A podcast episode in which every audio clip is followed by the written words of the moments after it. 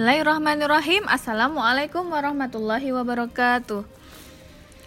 Sobat mendengar podcast semua Jumpa lagi dengan saya Ani Wahyuni dengan eh, cerita-cerita uh, seru dan menarik Yang akan saya sampaikan dengan salah satu teman ngobrol saya Yang insya Allah akan bergabung pada podcast di channel saya uh, mudah-mudahan pembahasan nanti bisa bermanfaat dan uh, menghibur untuk kita mungkin ya.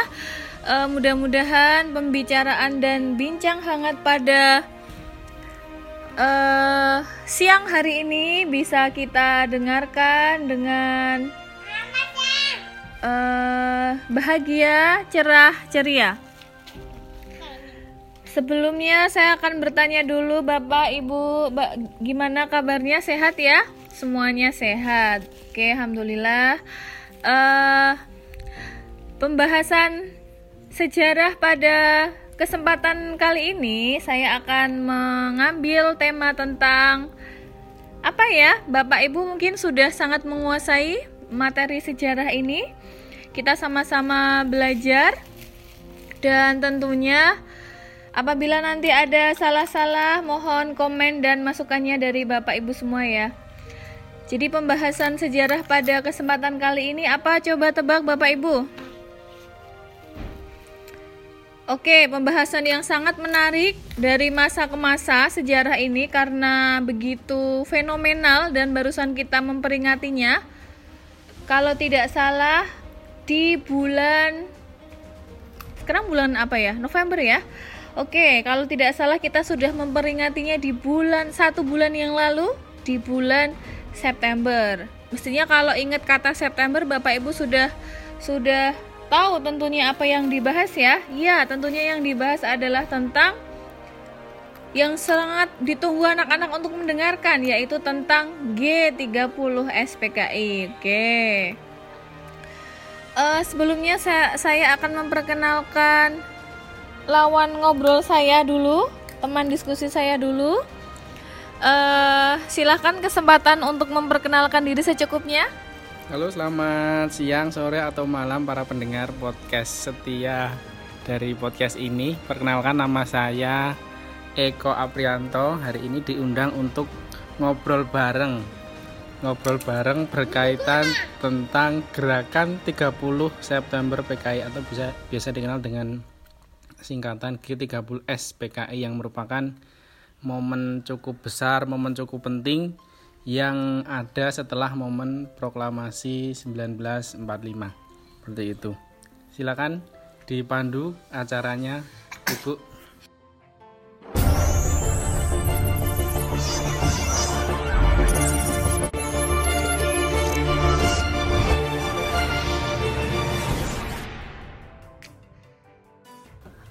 Oke, masih bersama dengan saya ya Bapak Ibu.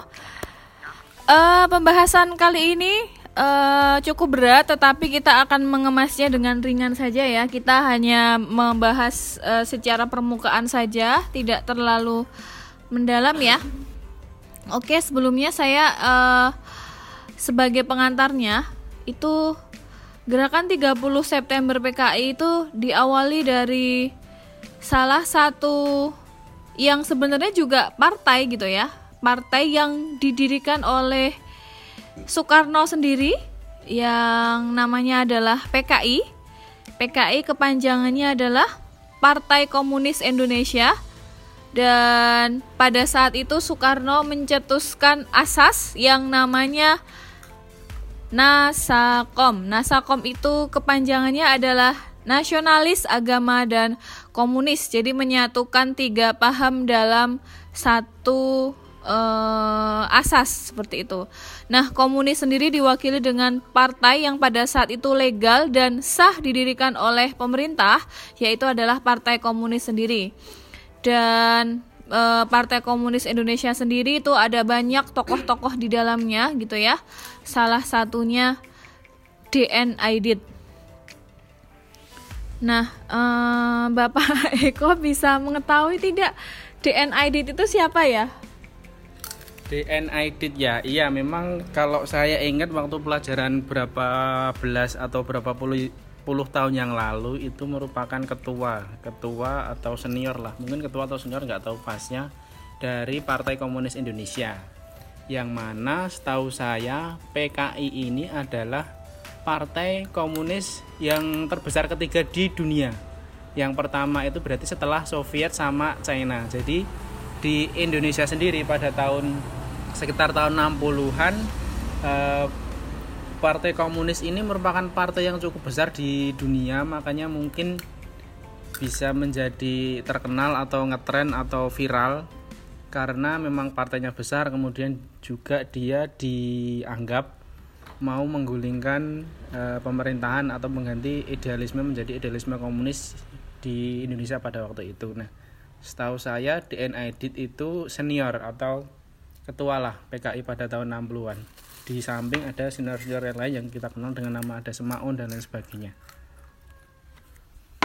Eh, itu tadi ya pembahasannya.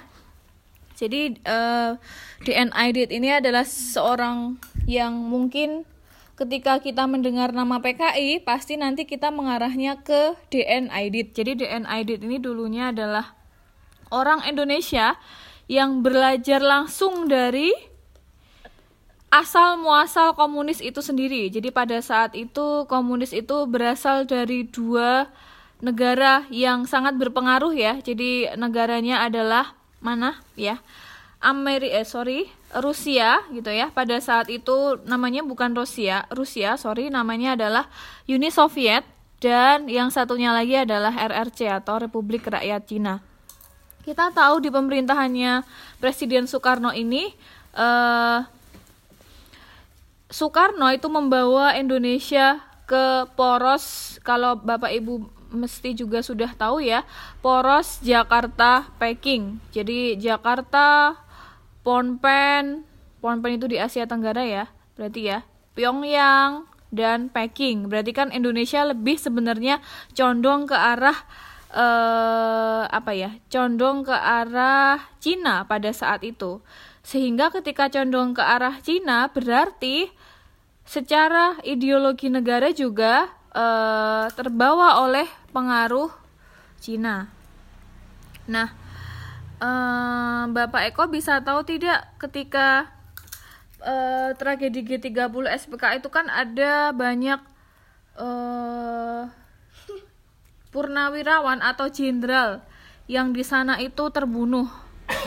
Ada berapa jenderal dan bisa disebutkan siapa saja tokoh-tokohnya?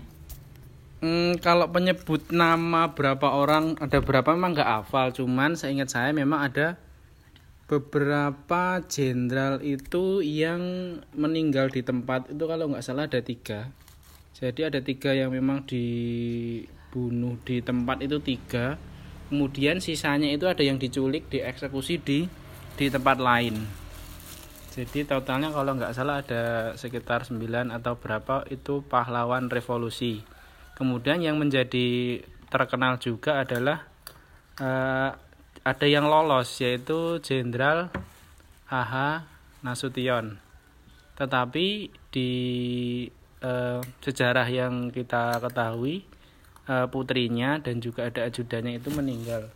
Jadi si Pak Jenderal ini berhasil lolos, dia berhasil kabur dari uh, tangkapan PKI. Tapi yang menarik dari PKI ini eh, di akhir-akhir ini ya kalau di sejarah yang kita tahu bersama di buku-buku gitu memang eh, sejarah PKI memang ada eh, keinginan PKI untuk merubah ideologi bangsa ini menjadi eh, komunis. Kemudian di akhir-akhir hmm, tahun ini atau tahun kemarin ada berbagai narasi.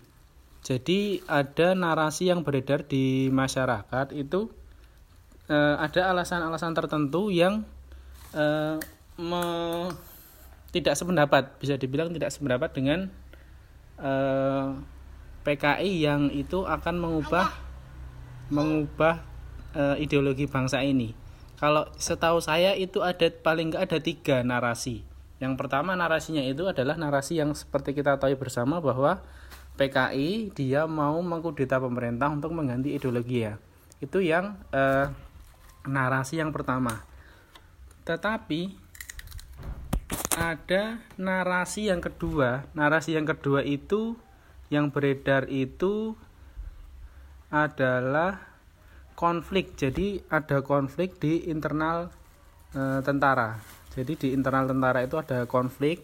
Ada satu kubu itu yang dianggap loyal terhadap pemerintah, kemudian yang kubu satu lagi dia yang e, kurang atau tidak loyal dengan pemerintah sehingga yang satu kubu ini e, mau mengkudeta pemerintah. Ini ini adalah narasi yang beredar yang nomor dua.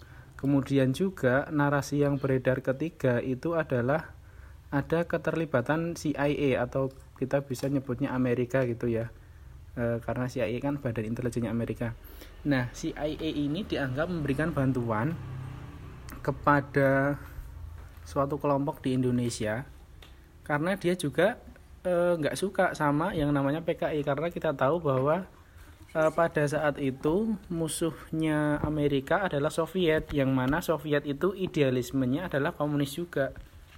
Jadi di salah satu poin narasi yang ketiga ini uh, mengatakan bahwa ada keterlibatan dari pihak asing yaitu pihak Amerika untuk ikut serta dalam menghancurkan ya menghancurkan PKI di Indonesia ini.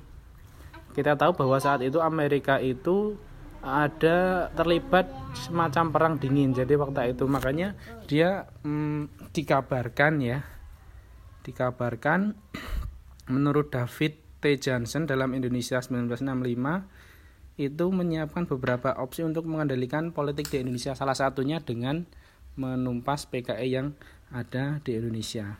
Seperti itu Oke, itu tadi ya uh, pembahasan yang cukup cukup menarik dan uh, panjang gitu ya. Tentunya apa hal yang harus kita ambil pelajaran dari peristiwa G30 SPKI tentunya kita yang hidup di masa ini kita tidak bisa lepas dari sejarah Indonesia yang memang seperti itu adanya.